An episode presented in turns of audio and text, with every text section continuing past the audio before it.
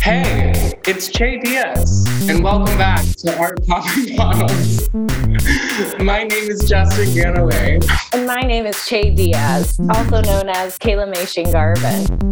and this week we have a very special guest, Che Diaz. I mean, Kane Chic. Welcome, Kane. Well, thanks for having me. Happy to be here. Woke moment.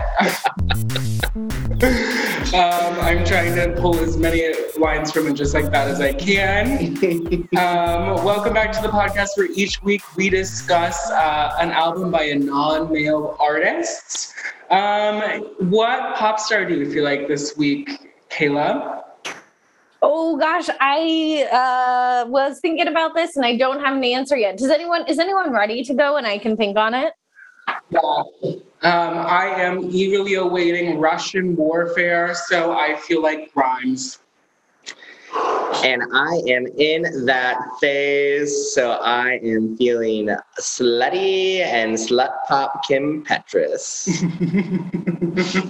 I am um I, I'm doing a lot of work and I feel okay about it. I feel a little bit sort of like um, perfectionisty about it, and that like I want everything to come together. And I um, think uh, ultimately it's going to be fine, but maybe like a little bit disappointing. So I feel like this is going to get me in trouble. I feel like Charli XCX.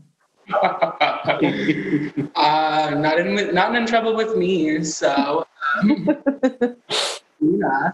Um, all right, so let's jump right into our current events this week. Um, first up, we've got Julia Fox said something about uncut gems. Does anybody want to give a full reading? Do you feel like you could do that, Kaela? Um, so uh, Julia Fox and Kanye West. I think the the big ticket item here is that Julia Fox and Kanye recently broke up, and Julia had gone on a podcast where she was asked uh, if she had ever served as a mu- muse to Kanye, and she was like, "Yeah, I've been a muse to Kanye." And the podcast host was like I think the podcast host said something like, Do you know what a muse is? Which is such a rude question, but like, bravo, because it gave us this moment. Um, and Julia Fox said, well, a muse is like, you know, it just like serves as inspiration. Like I was a I was a muse to Josh Safdie on Uncut Gems. And like um yeah, like like that was the sort of the answer. It's now a TikTok moment and couldn't be happier. Uncut Gems and now, literally every moment I'm opening the fridge or doing any mundane task, my brain is only thinking, uncut gems. I will say that I did not know what Julia Fox's voice sounded like uh, before this TikTok moment. And I was like hoping for some sort of like person who like barely spoke at all and like it was pure vocal fry and maybe one or two words to every like question she was asked. And yet i was scared to find out that she's a valley girl. So i don't know. I think i think less of julia fox after this exchange. I don't know why I wonder whose muse she'll be next. Oh, I don't know. The world. She's she's far more than just Kanye's muse now. She belongs to all of us. That's right. It's going to be Bill Gates. She only dates billionaires. Oh my God. Well, you know, he's very big here in Seattle, so maybe I'll meet her. If I do, I'll report back. Because I, I know I know Bill Gates personally, so if if that happened, you know, it's in the bag. It's in the bag. Um, speaking of Bill Gates, the Super Bowl happened this past week. um, what did you think of the halftime show? So, Justin, did you watch the halftime show? Not. I literally. Okay. No. Great, but but I watched it out of context. I did not watch the Super Bowl. Caden, did you watch it as it was happening live? I watched it as it was happening live. That is correct. But I was also playing Pokemon Arceus. Um, so it wasn't my first form of something taking away my attention. Mm-hmm. But it was on in the background. So, well, what were your impressions? What did you think? Well, the biggest question that I have is when is Kendrick gonna drop his next album? Uh, he's gonna come out on the Super Bowl halftime show, give us a great performance, and still no word on any new single. Um, but other than that, I think a lot of people really enjoyed it. Gen X really ate that shit up. I don't. Can I cuss on here? Yeah. Okay, great. Um, So this is a clean podcast. yeah, we'll bleep that out in production. Yeah, we definitely edit a lot. Um, I, I'm glad that someone watched it. Yeah, I watched it out of context. I thought it was fine. I thought it was good. Everyone did their job. It was fine. Um, it made it did make me feel old. I'm not Gen X, but like it made me like to a lot of those performers I haven't seen like perform their old material in a long time. So like seeing particularly like 50 Cent and Snoop do old tracks just made me feel fucking old. Um Mary J did great. I um I thought it was all fine. Like nothing really like it was everyone doing what they do. Like nothing really happened that was exciting, I thought, other than the fact of it. So, you know, it went well, I would say, but it wasn't it, it wasn't like that exciting to me. I have to say, even though I have not watched it, that your I, opinion. my opinions. Um, no, in terms of like these, I one I don't like the idea of splitting up the Super Bowl between artists. I do, I feel like we didn't get the best of Shakira or the best of J Lo when they split it up, and I and then we were splitting up five ways between headlining acts. I think the only way to do a, a halftime show with lots of performers would, would have been to just pick Snoop Dogg and then just have like a rotating cast of all of the female pop songs that he's featured on it as the Super Bowl performance. That's what I wanted. Yeah, why did it come to you when thinking about what the Super Bowl halftime show is? So many great Snoop Dogg female Features. features. Yes. Truly. I can Um, I right now? Absolutely not. California Girls. there we go. Okay, Katy Perry. She's on the up and up. She's really doing her show in Vegas. Yeah, she has that poop thing now. she does have that poop thing, which honestly, good for her. So Paris Hilton has um, gotten married, and she's done so via reality show called Paris in Love, and it's notable because she um, two things happen at her wedding. She walks down the aisle to Kim Petras, singing "I Can't Help Falling in Love with You" Live. live.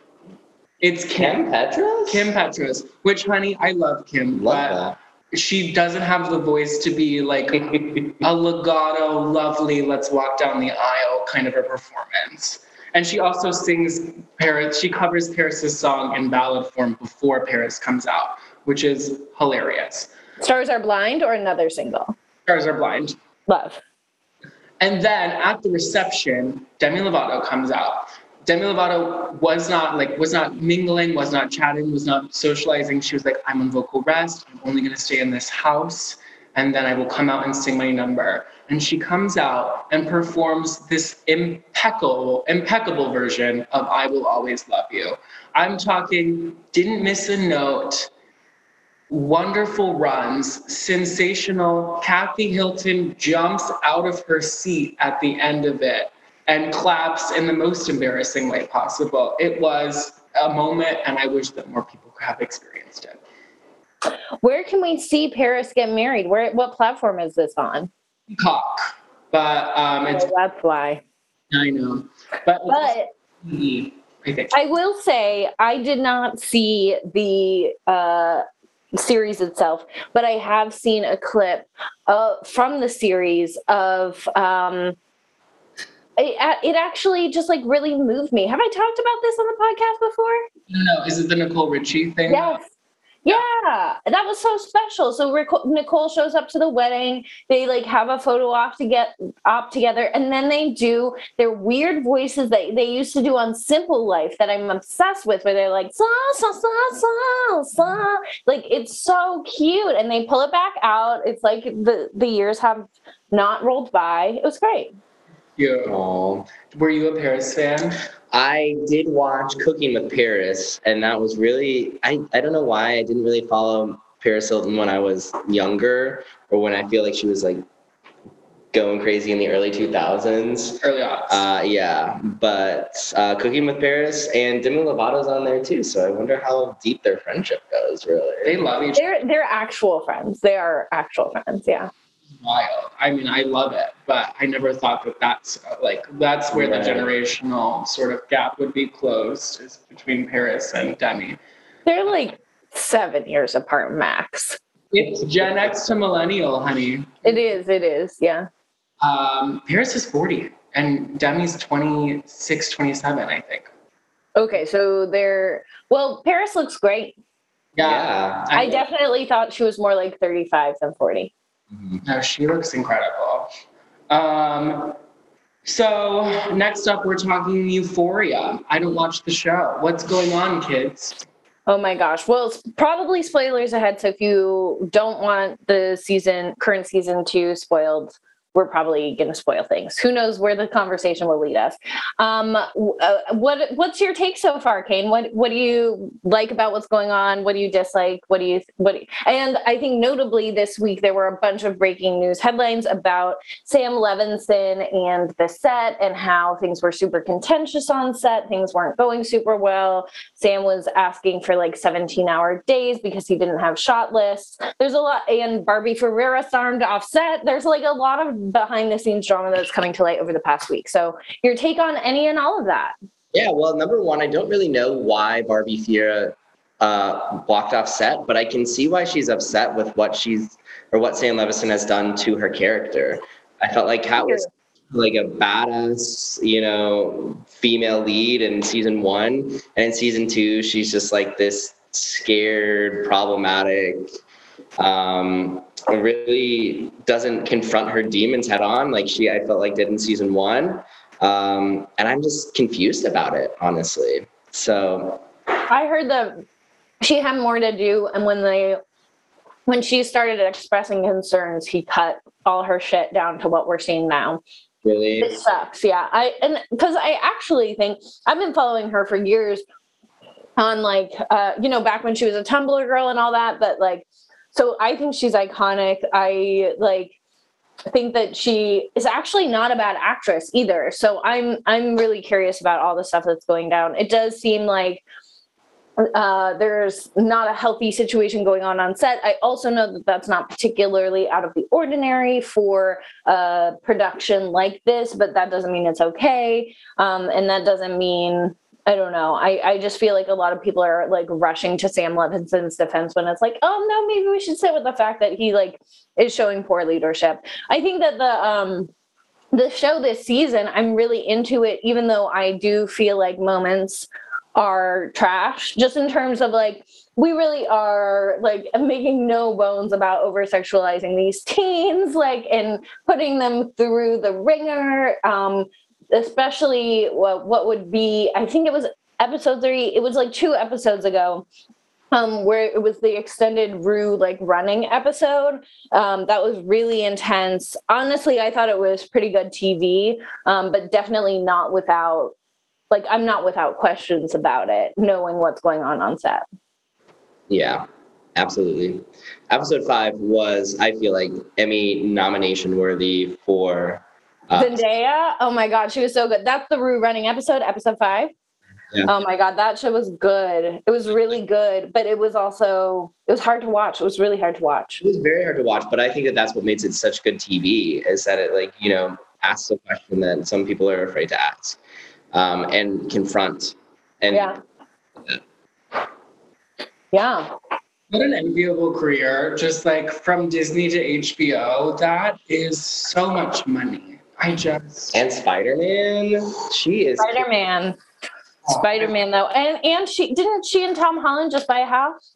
I don't know. I've read varying things about their relationship, whether or not it's for PR, but either way, um, good for them for buying a house. That's not that's big.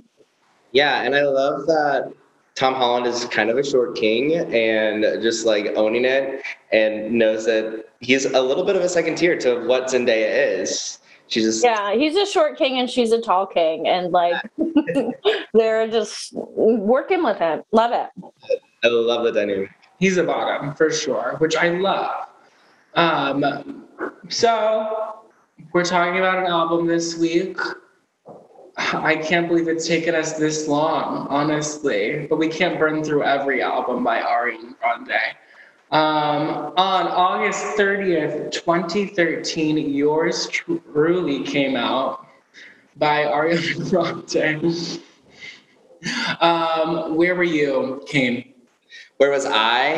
Yeah. Um, the crazy thing about me is I really didn't get into pop music until like 2017, and I was I was in my hipster phase hard. I did not want to listen to things that were mainstream, um, and I was actually the chair of our concerts committee at Missouri State University. I don't know if I've told you this, no. and I had the the big uh, responsibility of booking a big spring concert and it was 2000 i would say 14 so right after she released uh, yours truly. And i remember the gays being like you have to bring ariana grande. Like she is this upcoming queen. And i'm like no we're not going to bring pop music. How could i? Biggest mistake of my life. She is Who the, did you book though? what Who did you end up booking for the concert? i am embarrassed to even say No, please, please, we must know. Nelly. But- okay, I was trying to be as democratic as possible. Everyone had qualms with the concerts committee before because they would put out this huge survey and you know really take the student. Well, they would say that they would take the students' um, consideration into mind, and never did they choose the top picked artist. And I was being giving the people what they want, and they voted for Nelly, and so. That's no, I, I that's legit. That's legit. An Ari concert would have been great. Although I will say, as I was doing research for this album, I was watching her concerts from this era, and frankly, I don't know if you would have gotten your money's worth. Like her concerts from this era are not it. The vocals are great, but the whatever's going on with the her body, it's not. She's not. She's not fully present in her body yet. still finding who she is. I feel like. Mhm, mhm, mhm. I want to ask a name dropping question just for fun. Um, did you said that the gays wanted you to bring um, Ariana Grande? So did Daya Betty ask you to bring Ariana Grande to Oh, I don't know if you've been watching RuPaul's Drag Race season. Of course I have. Wait, you're so we're talking about the diabetic who went to college with you? Diabetica, yes. Um, she is actually my fraternity brother. Oh my god. Wow. Wait, so you know her quite well. I do know her quite well, yes. Um, Trenton was a or is still an amazing person, and they were so talented and did a lot for Springfield, a lot for like just you know gay presence or queer presence in nightlife in Springfield, which there was not a lot of places to feel like truly safe as a queer person here, uh, but they trailblazed a path for us, which was really amazing. Well, that's so nice to hear. That's great. Um, but she might have said something about me bringing um, Ariana Grande. I bring that up only to just mention that we've had we have a friend of Daya Betty on the pod. We've had a friend of Tia Kofi on the pod. So we Oh, are wow. We're circling. We're circling the drain. soon we'll have someone from Drag Race on the pod. Um, Absolutely. Yes, any day now. Any day now. I hear Scarlett Harlot is really looking for some podcast interviews.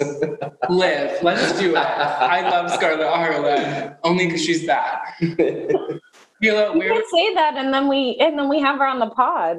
Um I in uh August 2013 I was uh in uh in New York in my early 20s. I was working for the real estate business that I worked at for many years, I think. I was um starting to work on a web series that we ended up filming that fall and um, I don't really remember having this release on my radar, but I do remember very specifically playing it in the apartment that I had in Brooklyn at the time, which was like I, I had the time of my life there, but it was the most disgusting place I've ever lived. It was just like nasty and we inherited it nasty and then we didn't take care of it. And you know no one we knew the people who had moved out and no one cleaned i hope no one's listening to this was living in the apartment at the time.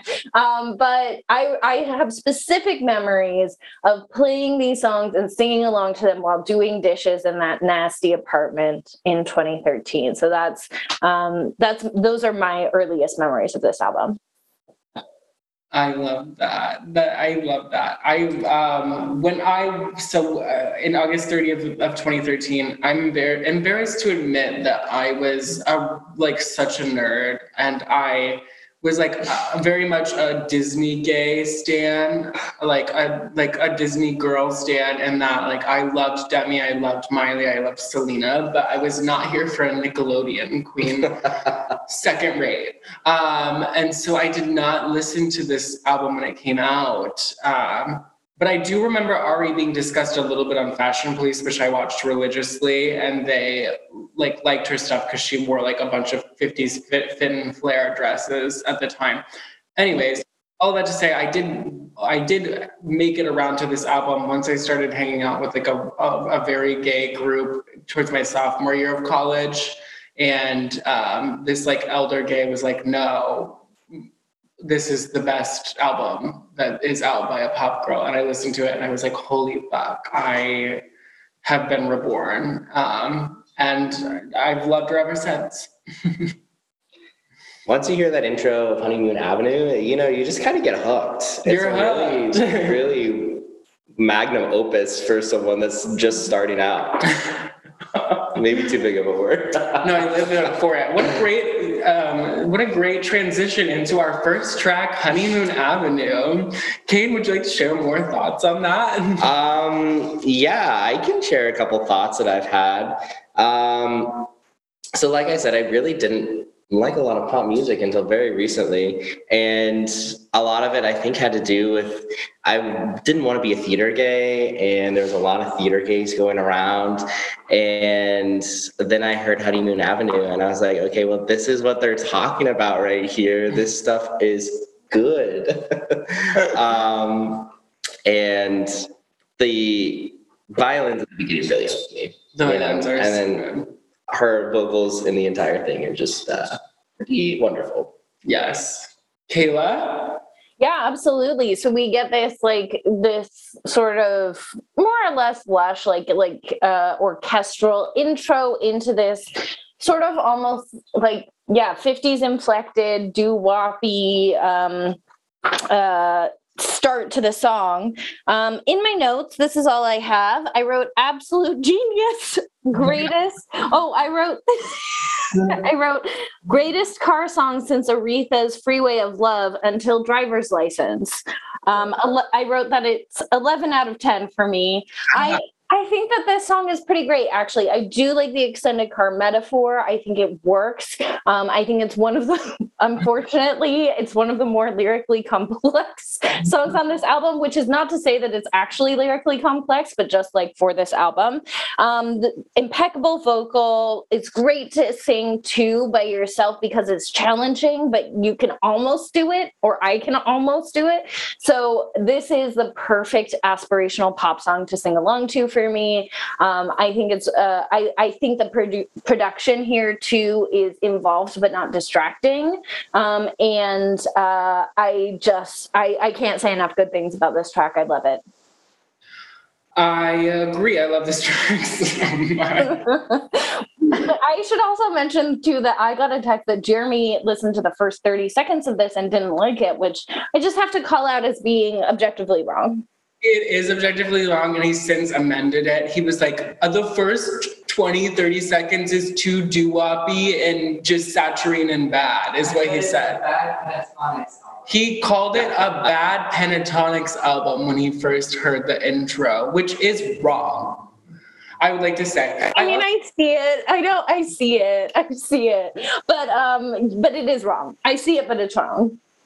Um, I will say that we all know that Ari loves to open up her album with something classical, something airy, something beautiful and old worldy. And like this is the start of that tradition.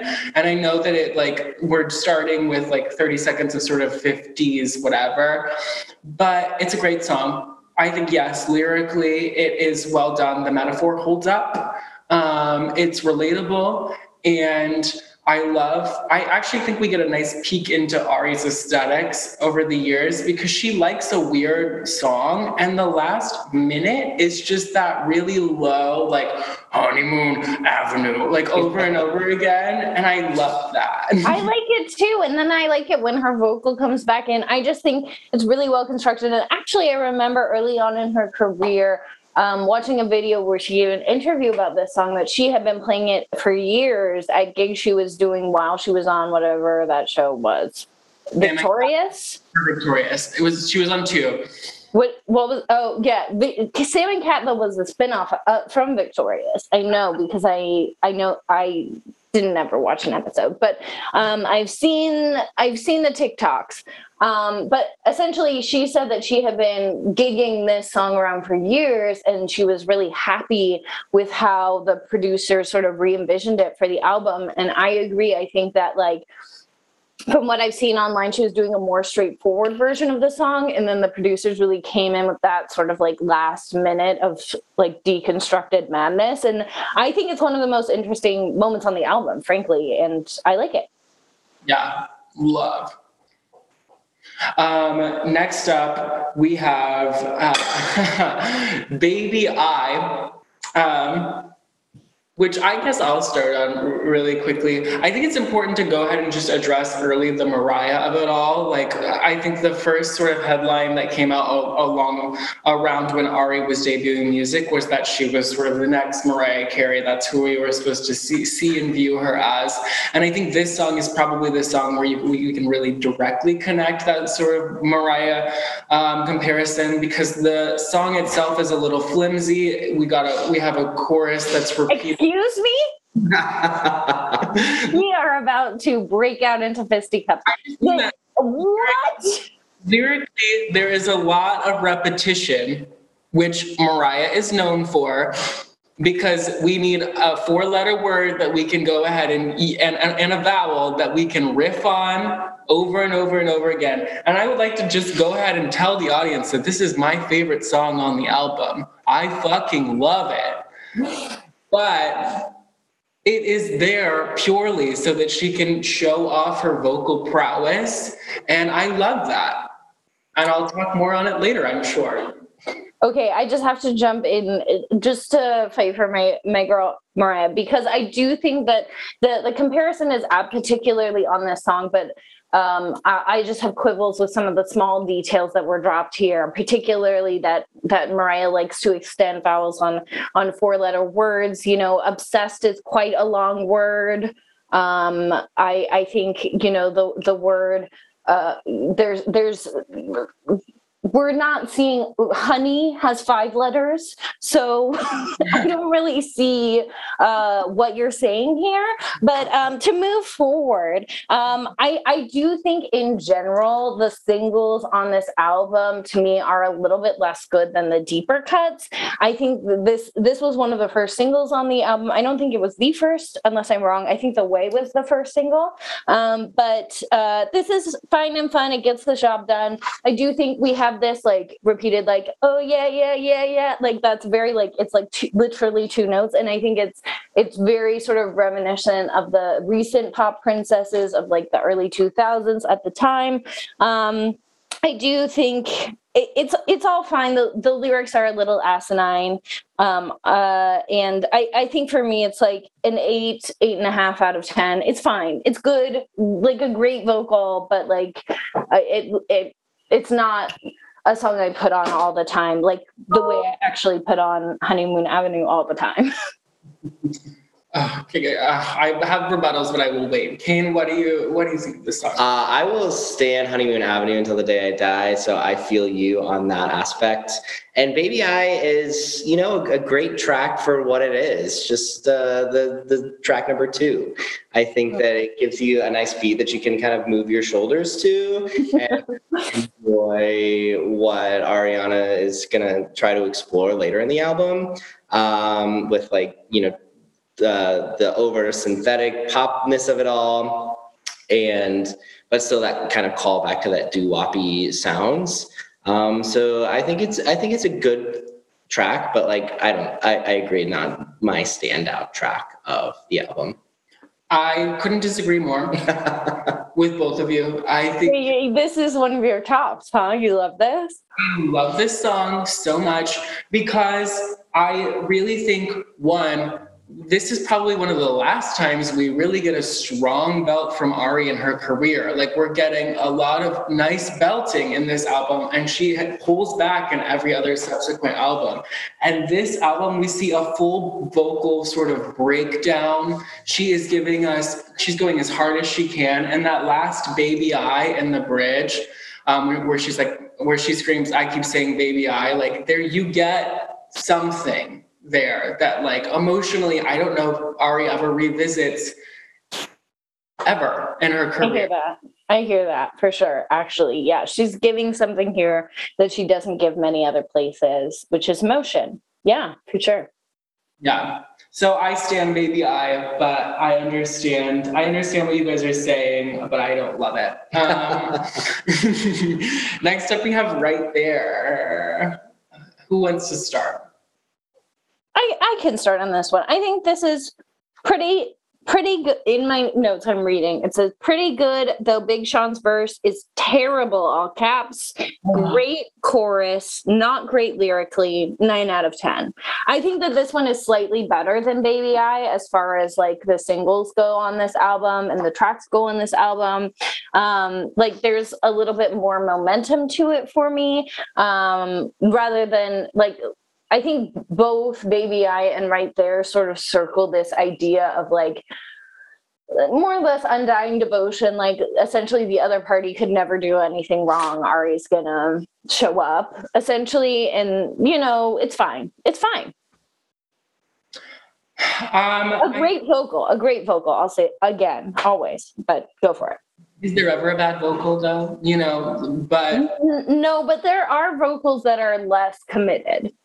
I, I mean, agreed. I, I, I think this track is fine. I yeah, when Big Sean, so Big Sean guested on a lot of Pop Girls um, albums this sort of 2013 year. I'm pretty sure he did something for Bangerz as well around the same time, and he used the same sort of themes. I'm pretty sure he he raps about a drive-through a lot and about girls who are like, I'm gonna get ready in four minutes and go through a drive-through, and it just sounds sort of misogyny-y um, in my humble opinion. Um, but I think it's fine. Um, and I think it's danceable, and I don't like it as much as Baby I. and I think we should definitely address the uh, boyfriend of it all because uh, she started dating Big Sean. Yeah, right, exactly. While this Yours Truly era was happening, but also a couple tracks later features Mac Miller, which she will go on to famously date much harder than what she did with Big Sean. yeah. A little drama of having both of them uh, feature on her album. I think Big Sean and Ariana uh, famously walked the Grammys red carpet together. I want to say that was in 2014. It might have been 2015. Um, but they uh, they dated for not a whole lot of time, but she did still reference him in thank you next. Um, I think they this I just wish some of whatever chemistry they had in real life would have showed up in this song because this is a very lackluster verse from him. It is. Um, Wait, I have one more thing to say, which is I was just reading some background on this, and apparently Naya Rivera wrote in her memoir that she found Ariana Grande at her house when she and Big, Big Sean were still dating. And she and Big Sean had like a big relationship. Anyway, that's all I got to say. I love that tea, and it does it. It does it. It makes so much sense that Ari was a part of some sort of Glee drama at some point. Thank God. I mean, the Ryan Murphy of it all. So we are talking about what I maybe know to be one of Kaela's favorite songs, "Tattooed Heart." Kaela, would you like to start? I would love to. Um, so tattooed heart. We have a very again 50s inflected i think maybe even more so than honeymoon avenue um, uh, composition as well as execution production. Um, the there's this sort of uh, and then we we hear it sonically right? That sort of like 50s influence in the backing vocals especially. And then we hear it referenced in the lyrics of the song itself with the lyrics um, uh, something like oh like it's 1954 which doesn't rhyme with anything so i'm curious why that year. Um, but okay. Um, and then the um, i wrote down the key change check mark. The the lyrics that go along with the key change are wrap me in your jacket which to me is a thumbs down. Like what a key change to me uh, indicates like an elevated emotional state and elevated perhaps lyrical state and what we get is wrap me in your jacket. Um, but overall obviously I, i'll stand this song till i die. I think it's a great vocal from ari. Um, a, a, strong sort of musical moment in terms of the uh, you know early 20 teens combined with the 50s um, and uh, I, I, I remember especially I think a performance of hers maybe at the American Music Awards of this song that was uh, really strong. So to me, this song is an 11 out of 10. Okay, and also the rest of you have not been numerically rating these tracks, and you don't have to, but if you want to, I invite you to. Wonderful. Um, the one thing that I wrote down about this track is this is what I think Meghan Trainor thought she was doing. Yes. Um, Ariana Grande did it like yes. percent. Like oh. the doo-wop 1950s uh, lover bubblegum track, she nailed 110%. And um, uh, I'm still staying Honeymoon Avenue, but this is a 10 out of 10 track for me as well. Beautiful. I agree. I that's a really apt comparison because Michael or because Michael because Meghan Trainor was doing that and she was doing it poorly. Um, but also to address the 1954 of it all, I literally thought she was saying 1955. Maybe she is. This album we arguably get her poorest elocution um, out of many albums with poor elocution. So, yeah. And and also to the point of wrap me in your jacket. I thought she was saying wrap me in your journey, which was more profound for me. No, that is more profound. For honestly, the, I landed on "Wrap Me in Your Jacket" this round of listening, and I've been singing "Wrap Me in Your Pocket." Jacket for years. And then this time around, I heard jacket. But I'll, I'll, I'll genius lyrics it. I'll see what we're at. But um, again, this is early in her career. And I think to this day, Ariana is famous for her lack of pronunciation. She's a mumblecore queen, and uh, that's just where we have to meet her halfway. But she's been working on it, I do think. She has been working on it, and she she did give a note to someone during the voice where she was like, you know, you need some better diction, and she was like, I know when I sing pop, no one knows what I'm saying, but you really do need to work on that diction. and it was a great moment. But I do think that this song is nice, and I think what's great about this song is it's the first time we were introduced to Ari sort of cleanly and and with sophistication um, swapping between head voice and like uh, or chest voice and sort of uh, falsetto or head voice there's a real distinction between the two here and it's soft and pretty and i really like it our producer Aaron Burnett has popped in the chat with a fun fact. According to Genius Lyrics, 1954 may also be a reference to Marilyn Monroe's marriage to Joe DiMaggio, which both started and ended in 1954. What a horrible reference for her to be making, but great. Like, you know, I forget that Ari's one of those Marilyn girls, which I always say or think to myself, God bless them. You know, God bless those Marion girls, Marilyn girls, because they need it. Um, this song was popular around the same time that Smash came out, and Smash was doing a, a Marilyn sort of Joe DiMaggio thing. And I would venture to guess that that's where Ari got it if we're being honest with ourselves. I actually love this origin story. I think that's fucking chaotic. no, but I think I think Ari was a Mar- Marilyn fan before that. You know, there are people who gravitate to her, and I think that's great for them. I used to be a Marilyn girl, but oh my god, I love that for you. Yeah, you hate it. Uh- I just think that there's no better way to say I'm damaged than a Marilyn Monroe tattoo. I would never get a tattoo, but I think there's no better way to say I'm slutty, but I like it than saying you're. um, let's talk about "Loving It," our next track on the album. Because I love the, the the lyrics. I would say "Loving It" is another boppy track, um, much like "Baby I," um, and this album is weird because I normally look to the first five tracks to it, like to assess quality. And I think that some of the weaker tracks are in the first five. And then as we go through the album, we get stronger with some of the weirder stuff. But what? okay, we're about to fight. I'm so excited. Um, I, I, I think the album gets weaker as it goes along, but I am so interested in your take. So please keep going love. Um, loving it is fine. It's a, certainly a good vocal and it's a nice beat, and I would give it an eight. Um, all of the other tracks I would give a nine or above. Baby I being an 11, Tattoo Heart being 12. Ooh. Kane, what do you think of Loving It? Um, I don't have strong opinions on Loving It, honestly. So I'm going to refer it to Kaela.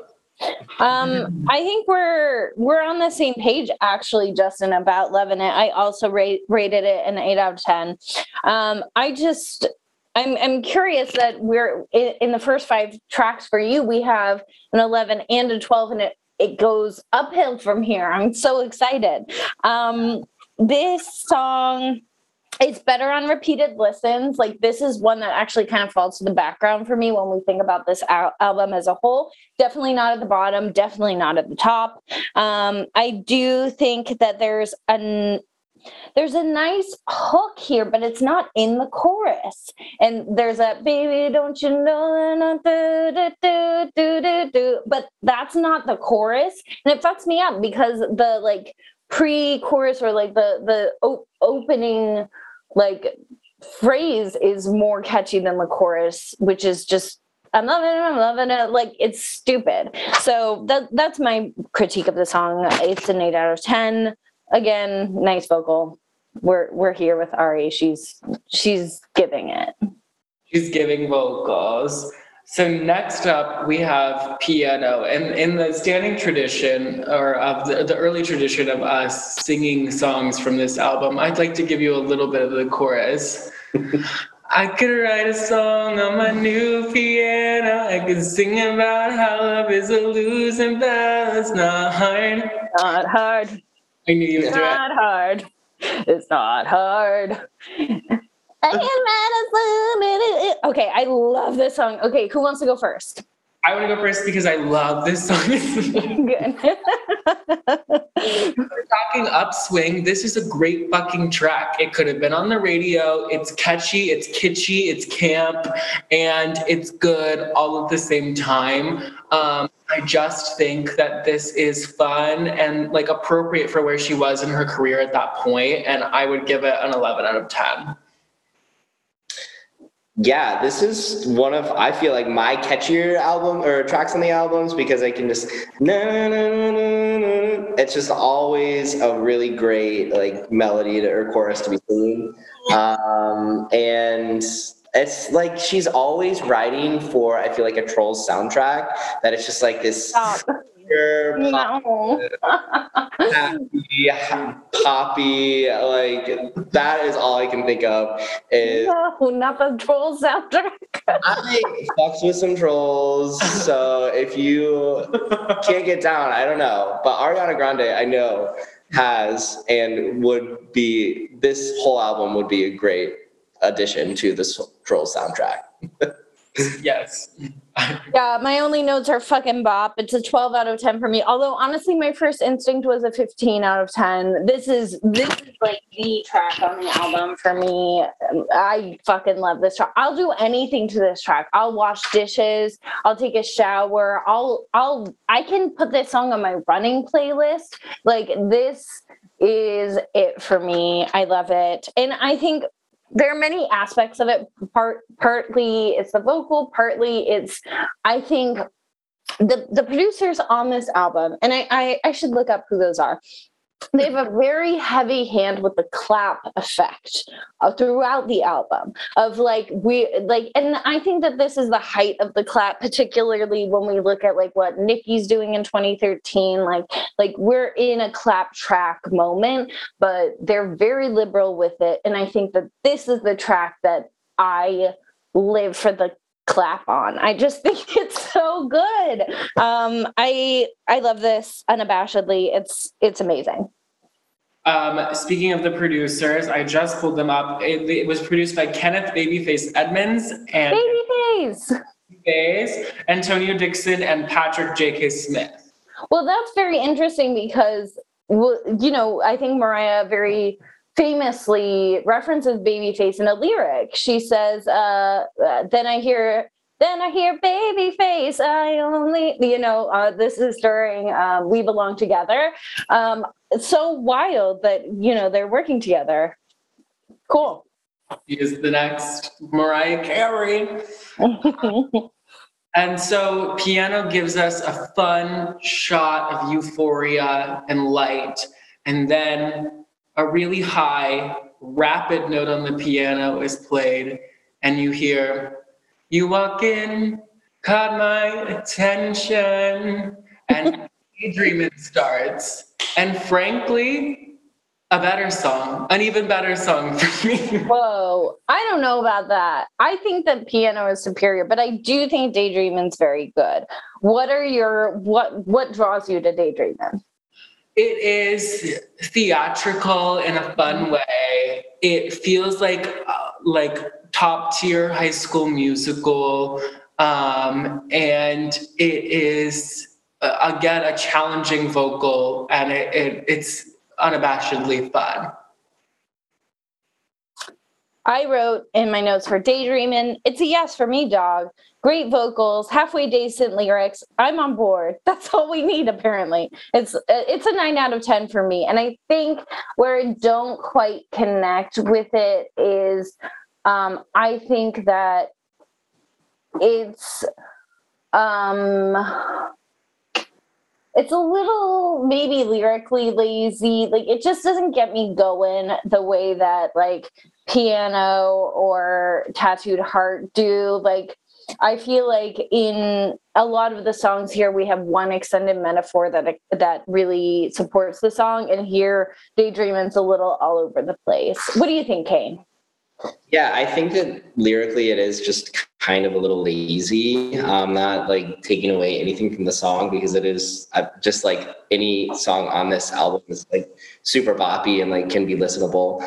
Um, but it's never the one that always, or it's never the one that catches my attention when I'm listening through. Um, and I doesn't it start with caught my attention? Pretty wild, huh? she should she should work maybe a little bit better on that next time. um, but yeah, I would give it an eight out of ten. Yeah, and then we move to the way as, as featuring her next boyfriend, Mac Miller. Yes, Kaela. What did you rate Daydreaming? Um, I don't know. I got really excited about it. Um, 13 out of 10. okay. All right. So we've got an 8, 9, 13. Okay, perfect. Let's go on to I think we can all agree Daydreaming's quality though. Okay, the way, yes. Mac Miller. featuring yes, her next boyfriend Mac Miller. I believe it was the single that charted the best from this album. I think so too. Uh, and um, who wants to start on this one? I can start. Yeah. Um, it's one of my favorite on the album, and I maybe I just like really love a single. Um, and I just also Mac Miller is the I, will say best Ariana boyfriend that we have seen, um, and I ship them and anything that they're doing together. Uh, I love. My favorite part, if you're looking at Mac Miller's discography with Ariana Grande, is amazing, um, and I think that they work so well together, and their chemistry, uh, even in their music video, is just like so fun and playful. Um, and you know, seeing Ariana Grande just have fun with someone else is uh, really magnetic, I would say. Um, so I give this one for me, uh, and maybe it's just because of the star quality of Mac Miller, an 11 out of 10. Mm-hmm. Oh, look at that. I'll jump in just simply because I don't think no like i don't have a deep knowledge of mac miller's discography but i think given my limited knowledge this is not like a great showing for him. Like i don't think this is one of his top verses he's ever written or performed and i feel like if he had showed up a little bit more it would have elevated the song. I also feel like they i don't know i think this is one of the better singles though. I'm not trying to say like i think it's bad. I just feel like if mac Miller had like showed up a little more fully. And I also don't know what the label was telling folks because my personal opinion is that like all the guest verses on this album are kind of garbage. Like I feel like they're very much skirting this like like she first of all she only has male guest artists here they i think she has exclusively rappers and like they're sort of all towing this line of like sexuality and crudity that I think that Nickelodeon is more or less prescribing at this point, or like she feels contractually obliged to. So I feel like maybe it's not Mac's fault. The verse is not great, but overall, overall, it's a good song. I, I say all this just to say that I I feel like the male guest verses on this album as a whole are are really weird, deeply weird, and um, this one's no exception. For me, though, it is a nine out of ten. As uh, for the song as a whole, I think it's, I think it's a bop.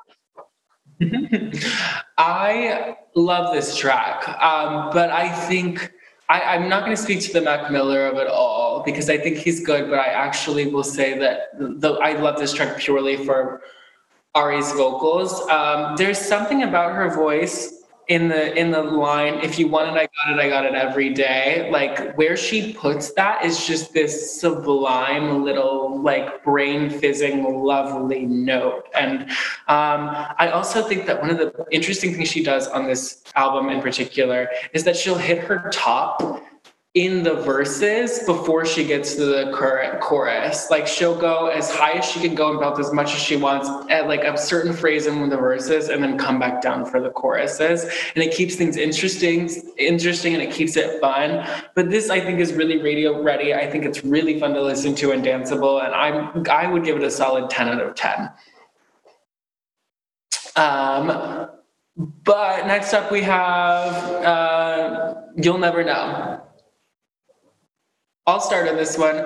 I think it's the most forgettable of the album, I would say. I think it's probably an 8 out of 10, but it's mid tempo, she doesn't belt, and it's fine. Um, I I'll hop in because I agree. I think for our listeners who might be forgetting the song, because I agree it is forgettable. It's like you'll never know, and that's like the hook. So it is not the most like hookable song. I think this song is better on repeat listens. Frankly, this was never a song I put on until I was doing research for the podcast. You know, I think I very rarely have listened to this album tip to toe before. Um, and this one is not one that I would put on of my own volition. It's not bad though, it's like a seven out of 10. Agreed. I, I really don't like if I were just looking at a track list, I could be like, oh yeah, piano song. Oh yeah, the, the way. I could definitely point out the ones that are, are you know popular, whatever.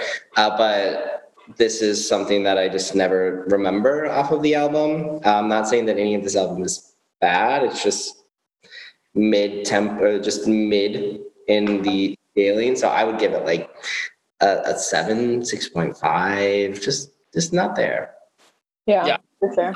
Ari scale, like a six right, yeah. on an Ari scale, not bad, but still an amazing track. Incred. Mm-hmm. Yeah. yeah. for another for another artist, aspirational for Ari, like fine, bad.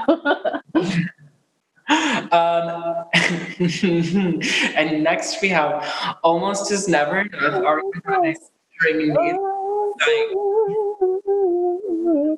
um I'll start because I started singing, and I think that this is a song for singers. And frankly, I fucking hate this song.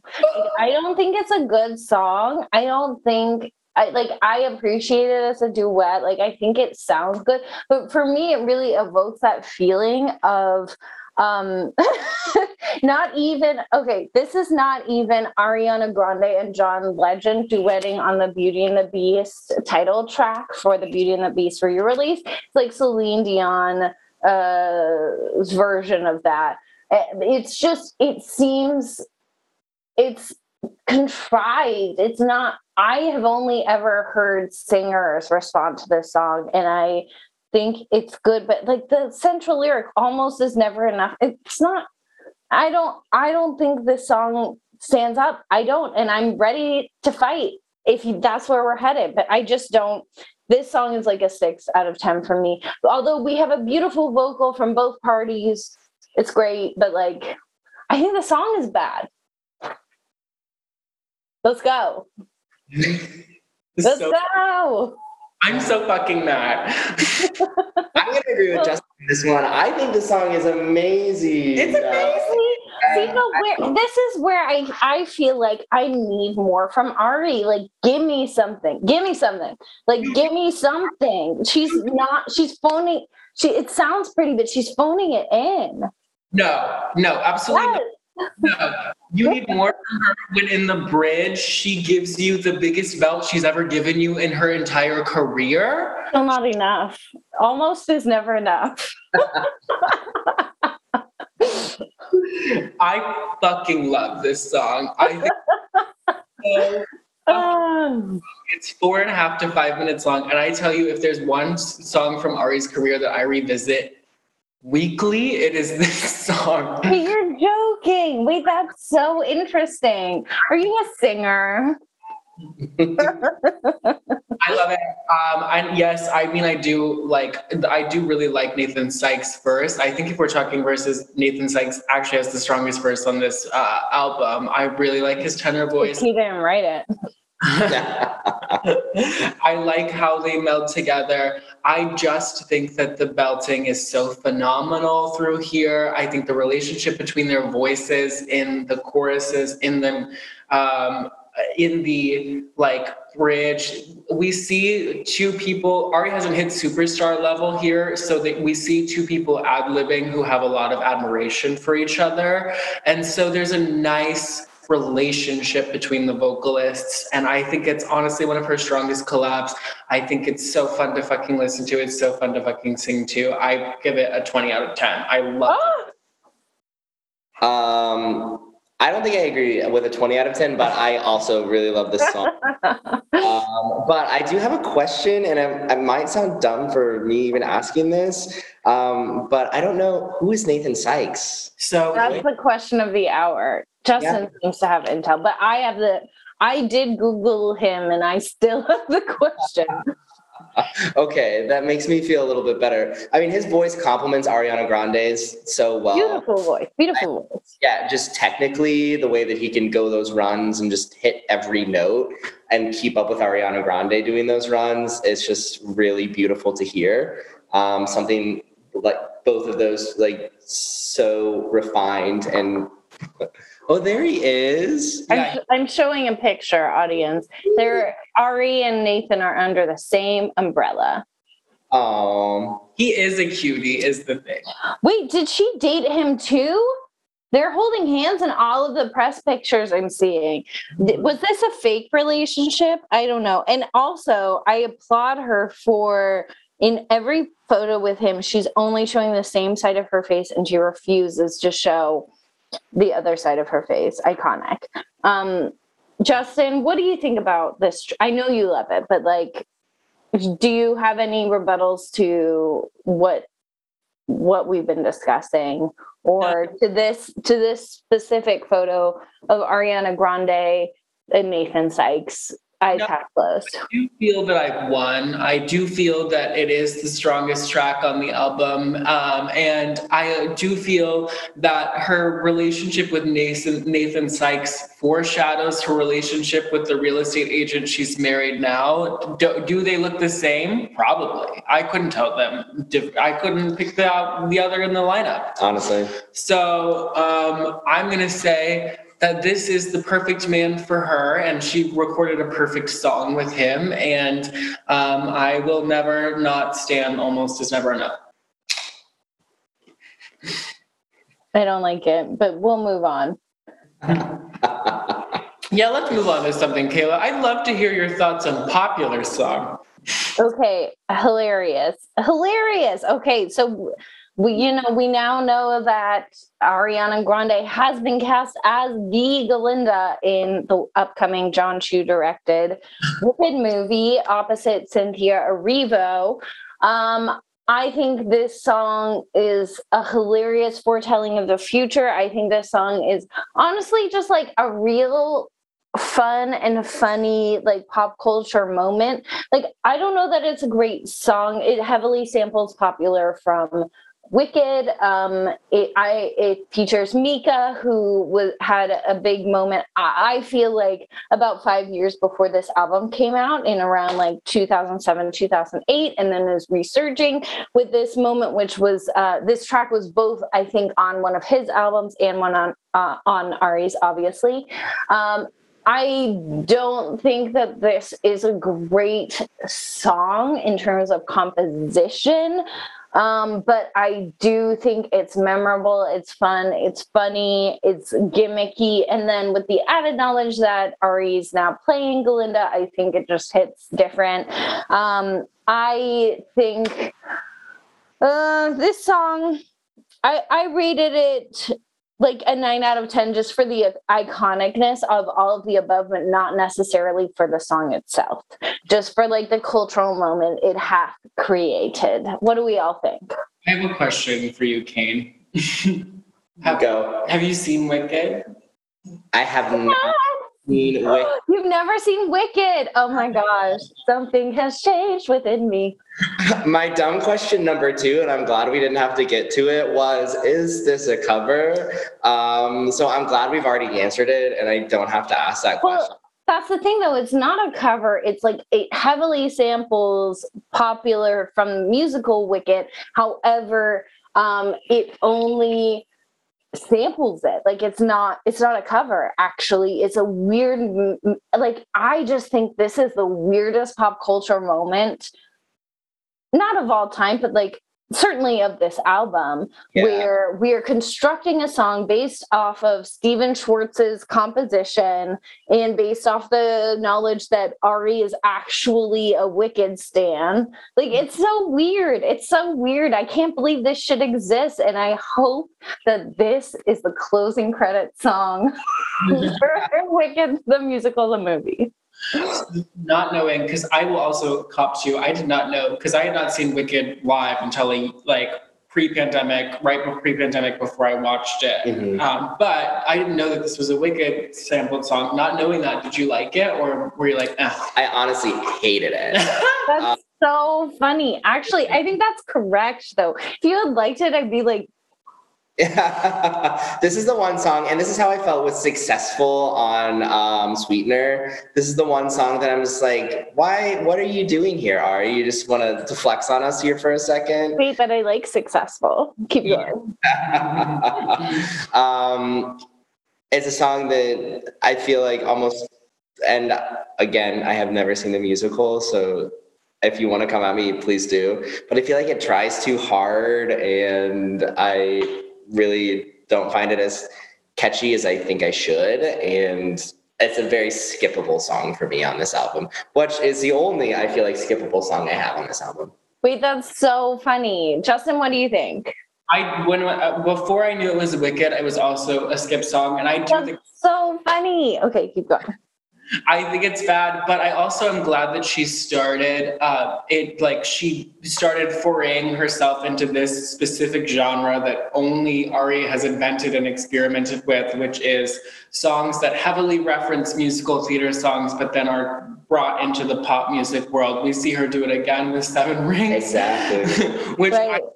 Is more successful. Seven Rings, I, I, you know, have kind of a love for. We know that the music video is problematic, but the song itself is quite catchy. Um, and I don't like popular song, but I'm glad that she kept experimenting. I think too. Oh, sorry. Go for it, and then I'll go. okay, I love an artist that sticks to their roots. You know, the kind of artist that like says what they're about, and then like ten years later, they're still doing that thing. So you even just saying that it's a, a Wicked reference, and now that she's cast in Wicked, I think that that's super cool of Ariana Grande, and I respect that a lot. I, it's like it's legendary. Like it's so it's she manifested it. Like I think it's fucking cool, and I can't wait to hit, hit hear her hit those grace notes as Glinda, like hit the top range of Kristin's register, Kristin Chenoweth. Like it's gonna be epic. Uh, hopefully, if the movie's good, it might be trash, but um. Uh, I wanted to say, oh, I wanted to add one song into the pantheon of uh, Ari doing musical theater almost, but not, which is she has on, I think it's Dangerous Woman, she has Jason's song, which is J- Jason Robert Brown, who wrote 13, I believe, which she was in on Broadway, um, contributed a song to her to her Dangerous Woman album that is very empty musical theater, like piano and vocals. So um, I think that this is something that we see repeated throughout her career of like being interested in staying connected to musical theater. And I think clearly it's panned out for her. So um, I can't wait for this movie. I feel like it's get, about to re- be ridiculous because I do love Wicked, but it's also kind of bad. So, like, I'm so excited because there's nothing I love better than a good bad movie. I what I really want most of all is Ari really giving us a true blonde high pony moment. Well, what are they going to do about her wigs? Because she's specific. Like, what are they? I'm so I'm invested. I can't. I'm I'm excited. I can't wait. I can't wait. Like, will they let us see her with a blonde wig hair down? Because that's the iconic Galinda, you know, for popular. Ah, she has to toss her hair, toss, toss, you know, like it's embedded into the song. I can't wait. It'll still be a high pony, but with just like enough hair for her to toss. um, should we talk about Better Left Unsaid? The only thing I'd like to say about popular song is that the only other artist who's come close to this musical theater, not musical theater genre, is Fergie at the end of her first album. Um, and No, I actually have quibbles with you saying that because there are several moments where pop stars have done this. One is Gwen doing "Rich Rich Girl." If I was a rich girl, directly stolen from Fiddler. She also did um, on the same album on Harajuku Girls or Lovers or whatever the fuck she titled it. Um, she did uh, the Goat Herd song, but. and what? Oh, Wind It Up was the title. Um, Wind It Up, and then um, there was one other notable example I'm thinking of, but there are other artists who. Oh, you know what? It was Flo Milli actually also sampled Rich Man from Fiddler on the Roof for roar, her song Roaring Twenties. She sampled uh, that. And uh, Cameron's letting us know in the chat, executive producer Cameron Toy is letting us know that uh, aside from non males in pop music, Jay Z has also sampled Annie when he um, did I don't know the name of the track actually, but like he sampled Hard Knock Life for one of his tracks. Um, so it is a it is a it is a tradition, even if not everyone participates.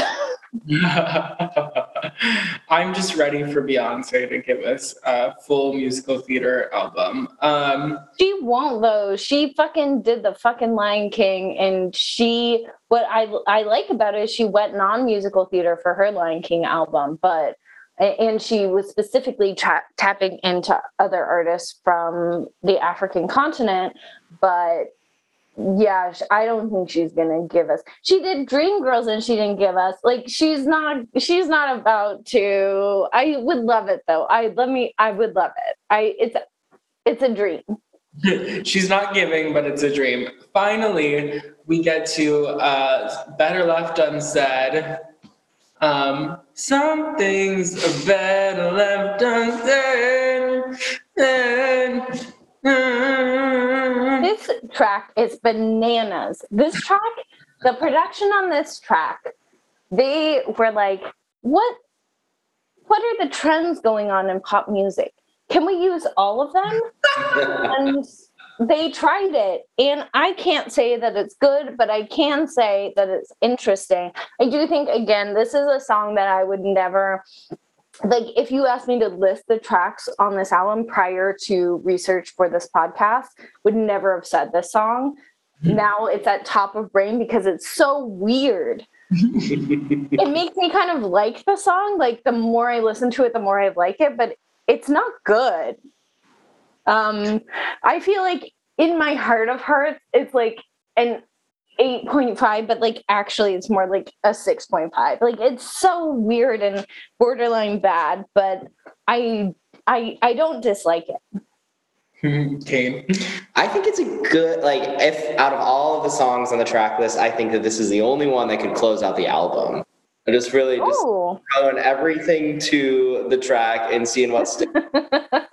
was literally everything. It's experimental. yeah.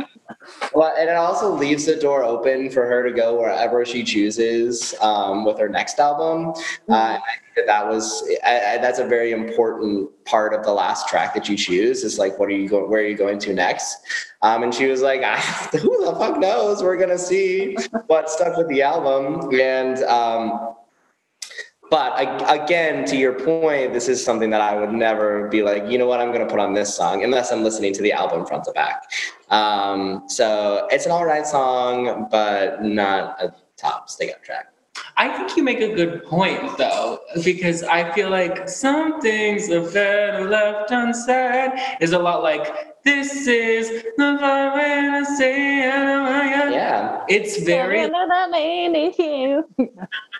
She's going into her next era, right? That's the next era. Yeah. It's we're doing we're doing hardcore sort of Skrillex inflected pop music around the same time did it. And I actually, yeah, I think you're completely right. And I love the song. I can't tell you why. I can't tell you how. I don't think it's the best, but I don't think it's the worst. And I will give it uh, an eight out of ten. bro, brill. So, do we want, do we need to talk about the way featuring Matt, Mac Miller, the Spanglish version, or no? I haven't listened to it. I had no idea that that was a thing. Yeah, I think, no, I didn't listen. the Spanglish version does not. So. However, I now will go look it up after the podcast. And listeners, you could too. That could be a way you spend your life. I have listened to it. I because I listen to this album top to bottom every time I listen to it, um, and it's actually oh. fun. Um, wow. Hey, it's Che Diaz, and we're back to um, give our favorite tracks of yours truly. Um, who would like to start on their favorite tracks? I'll start. Uh, the number one track is the the thing that she started the album off with. There is no way that I can ever get enough of Honeymoon Avenue. It is the perfect, like you said, the perfect song to belt in your car when no one's around because it's it's fun musically and just uh, puts a smile on my face every time I hear it. Uh, I'll never not listen to Honeymoon Avenue. So that's my best track. Lit. I'm gonna. I'll go second, and I'll just go ahead and say that my favorite tracks are "Honeymoon Avenue," "Baby I," "Tattooed Heart," um, "Piano," "Daydreaming," uh, "Almost Is Never Enough." a full five. We wouldn't have it any other way. Um, anything you want to add to your five to elucidate, or do you think you're good? Uh, no, uh, special, uh, you know, special shout out to the way. um, I think my my top three. Number one for me has got to be piano. Uh, I can't say it the actual way the word is said. I can only say how she sings it, which is piano. Um, I think number two and three are probably tied. Tattooed Heart and Honeymoon Avenue, both uh, outstanding tracks. There's a lot on this album that's outstanding, but those are my top three. I love that. All right, and so now we get into our rating for the album. This is our pop and Bottles we rate on a boxed wine system, um, with Franzia being the lowest, Black Box being a middle rating, and Bota Box being a top rated album. Um, we've frequently gone off the rails and rated with any sort of uh, liquor metaphor that you can find, create, and equate to this album. Um, who would like to go first? I'll go first and say that, um, and it's not just because I'm drinking it, but this album is really, truly a well constructed cosmopolitan. It is gay for sure. It is theatrical, which I think you know is on brand for a cosmopolitan, um, and it will fuck you up, um, mainly due to the production, but also due to the vodka. Um, so I'm gonna give it a, a, a great cosmopolitan.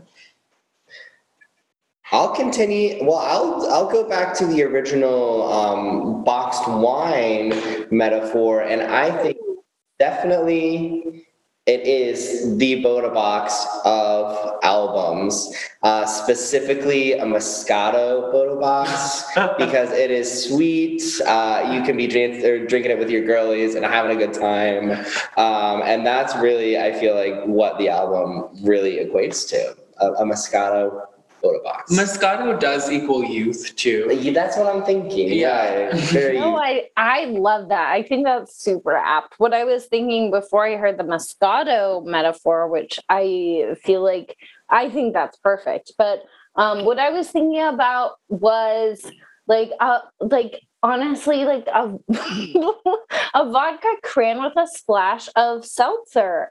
Like it is it's sweet. It's sort of a drink that you might order as like a beginner drinker but that doesn't mean it's bad. Like it's actually quite good. Maybe it's simple maybe it's basic but are the are the vocals there? Yes. Like it's i i think that what we're dealing with is the early steps of a re- of a major player in pop music.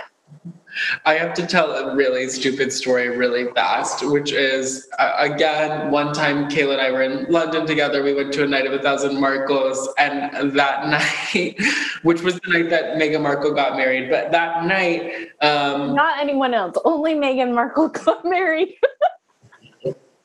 we got so drunk and I was drinking, we were both drinking vodka crans the entire night. And there was one point where I just looked at Kaela and dropped my vodka cran. uh, for no reason. No one bumped into me. Nothing happened. It just slipped out of my hand and it shattered on the dance floor. And Kaela, without missing a beat, just steered me five feet away from it, grabbed two more vodka crans, and we got even more. yes. You, you forget the part where I went to the bar I faked a British accent and I said, like, we need a broom. Someone's dropped their drink out like I was because I was just like, they're gonna think we're stupid Americans. And I just faked it. Um, but no, I fully support this memory and it is accurate. Um, I'll also say there was something else that I had to say about this memory. Oh, it was about we it wasn't just a night of it wasn't exclusively a night of chugging vodka crans. I remember us chugging something. It was either a spirit or it was like a Pinot Grigio. Like the tiny bottles in the alley before we went into the club. And uh, I blame those. I blame those. yeah, no, it was Filipino Grigio, and we went to the uh, possible. And we went in and we were like, we need alcohol. And they gave us two Pinot Grigios in a brown bag. And we just went around the corner and chugged them before going into this gay bar, which was full of like genuinely the hottest otters I've ever seen in my entire life. Others, yeah. Well, it was it was actually really uh, wonderful, but also taxing day because we had come from we were in Bath. We had seen the wedding happen in Bath in a pub in Bath, and there was a there was I think I don't know if I was drinking then. I think I drank a drink then. Like I started drinking in the afternoon and then we took a train back to London and we continued drinking. Like it was there was a lot going on. Yeah, it was very fun. And I was I think that's when the podcast was truly born was that train back from Bath where we talked about nothing but pop culture while drunk off that experience of watching the wedding and also drinking. um, anyways, it is time for a game. I believe it's time for a game hosted by the one, the only, the Virgo, Erin Barnett. The Virgo. Hello, um, and welcome to the game portion of this podcast. Um, the game that we will be playing today is entitled Yours Truly Falsely. And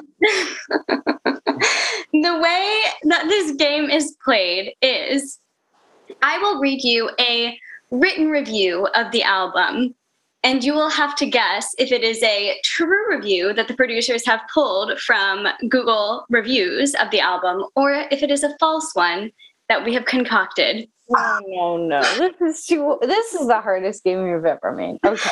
We, it will be played in turns. So we will start first with Kane. Oh wow, pressure. Let's go. All right. The first review. Sabira writes, This is why Ariana is everybody's sweetheart. Even when she swears, it's like a full blessing from the gods. Three exclamation points. That is so extra. Like I don't know if I could see anyone writing something like that. But also online, everyone writes whatever the hell they want. So because I also agree that this could be a blessing from the gods, I'm going to say that this is a true review. And you are correct. This review is true, taken straight from the Google homepage.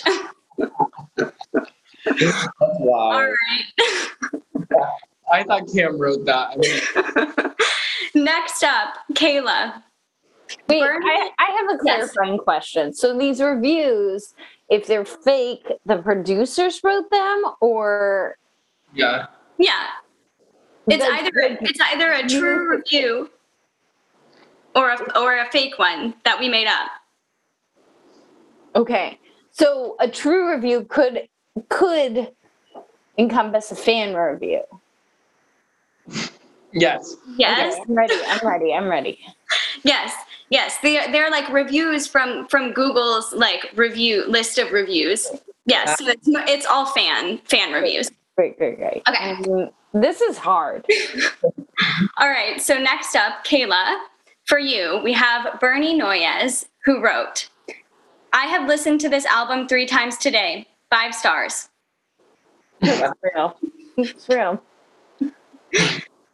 Um, true. Yeah, true.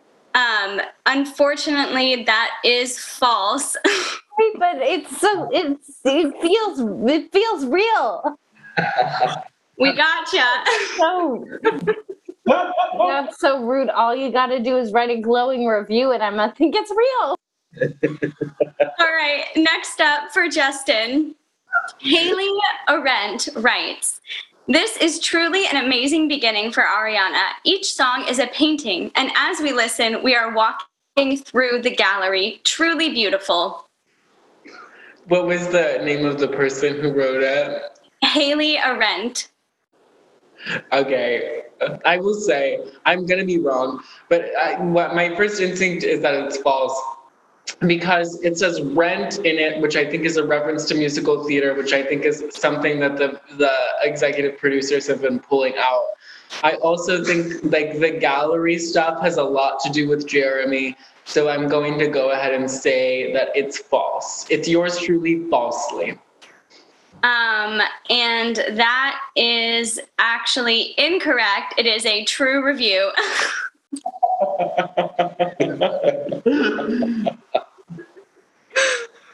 okay.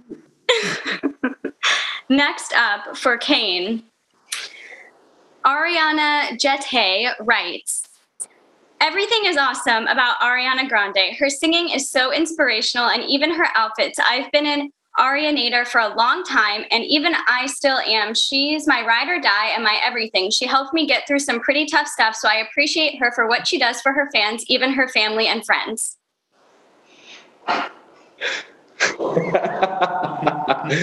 well, either there is a 12 year old that wants to put everything that she feels online, or um, a really great wordsmith on your guys' part. Uh, but I think just because I can see someone like one of my nieces writing something like that, I think it is true.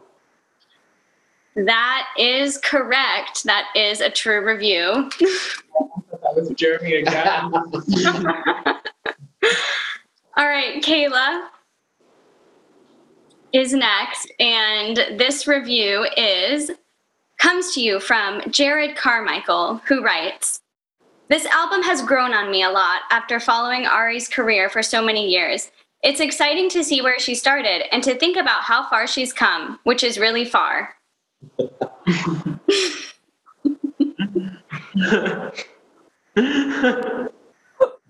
These are almost arbitrary. I've given myself hiccups. I think it's true. um, that is incorrect. Unfortunately, it is false. Which is really far. That's amazing.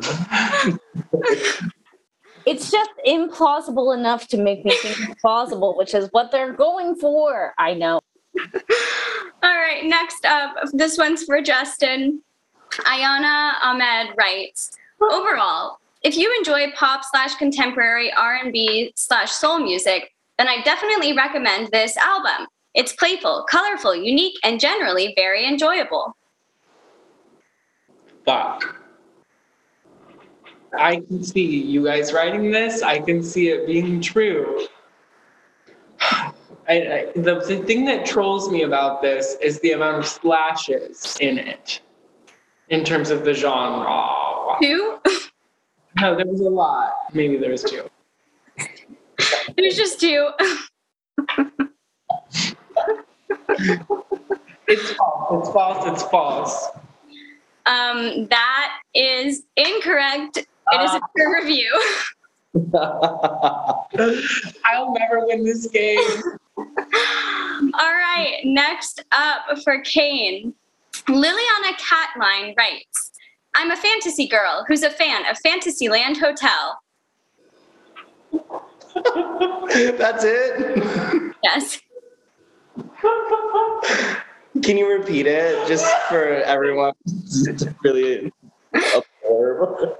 Liliana Catline writes, I'm a fantasy girl who's a fan of Fantasyland Hotel. I am rooting for Liliana Catline to be real, so I'm going to say true. That is correct. Liliana is real, and she is a fantasy girl. What? I wonder what fantasy she's in right now. That's just amazing. Fuck. All right, up next we have Kaela. Um, this review comes to you from Julia Campos. She writes, I feel like my heart is stuck in bumper to bumper. And the important thing with this is that the word both times bumper is written out. It is a lowercase and then a capital letter and then a lowercase and then a capital letter, just for some context. That's all? Yes. That, that's that's that's real. That is correct. Julia is real, and her heart is stuck in bumper to bumper. I think that this is the greatest game. All right, Justin, this one's for you.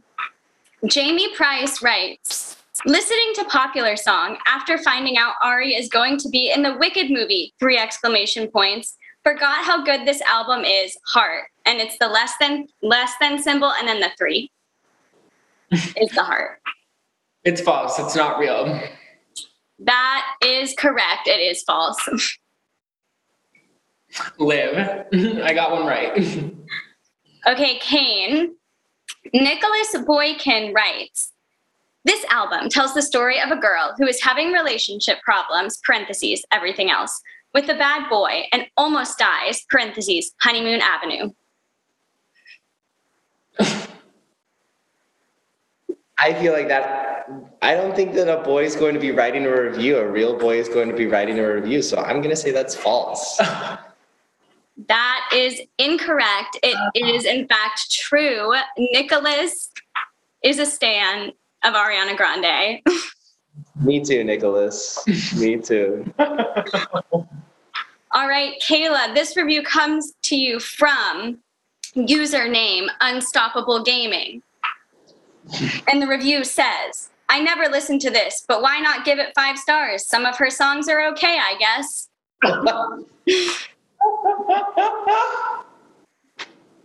This is hard because on the one hand, I still have my hiccups. Um, on the one hand, I I feel like it's oh, I feel like it's random enough that it's real. On the other hand, you all have been doing a a lot. Um, I think it's real. I don't know. That is correct. It is real. I really thought, I really thought I knew you all, and I really thought that that was your writing. And it's emblematic of how I'm doing it. It's just a random person on the internet. Um, next for you, Justin. Grace Chen writes Ariana reminds me of my mom because I love her unconditionally and she will never speak to me again. Top ta- track daydreaming.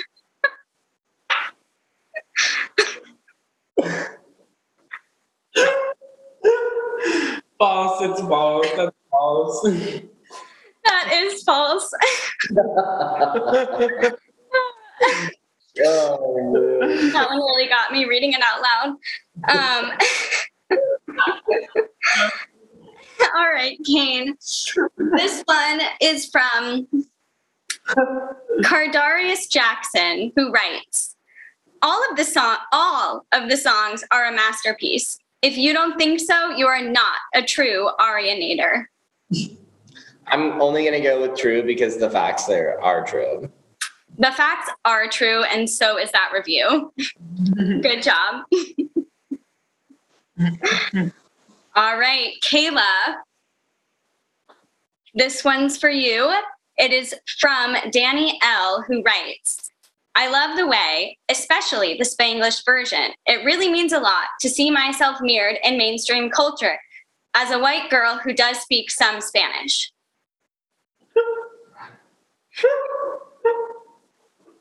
You're really trying me. You're really trying me because do I believe there's a white girl out there who does speak some Spanish who may or may not have penned this review? Yes. Do I believe that one of you, particularly maybe Cameron, also might have penned this review just to fucking troll me and all of us? Also, yes. Um, and I do I still fully have the hiccups? Yes. Um, would you read it one more time for me? Sure. Um, this is from Danny L, and it says, I love the way, especially the Spanglish version. It really means a lot to see myself mirrored in mainstream culture as a white girl who does speak some Spanish. It's, it's fake. It's fake. It's It definitely is fake. Oh, that one was hilarious. I feel like only you guys really have it to make it confusing for us. All right, and this is actually our last question for Justin. Carrie Milton writes, this is absolutely the best Ari record. Sweetener is trash. Thank you next is okay. Positions is also okay. Long live original Ari. Five exclamation points. Okay, this is interesting because this person's opinions on Ari albums are objectively wrong.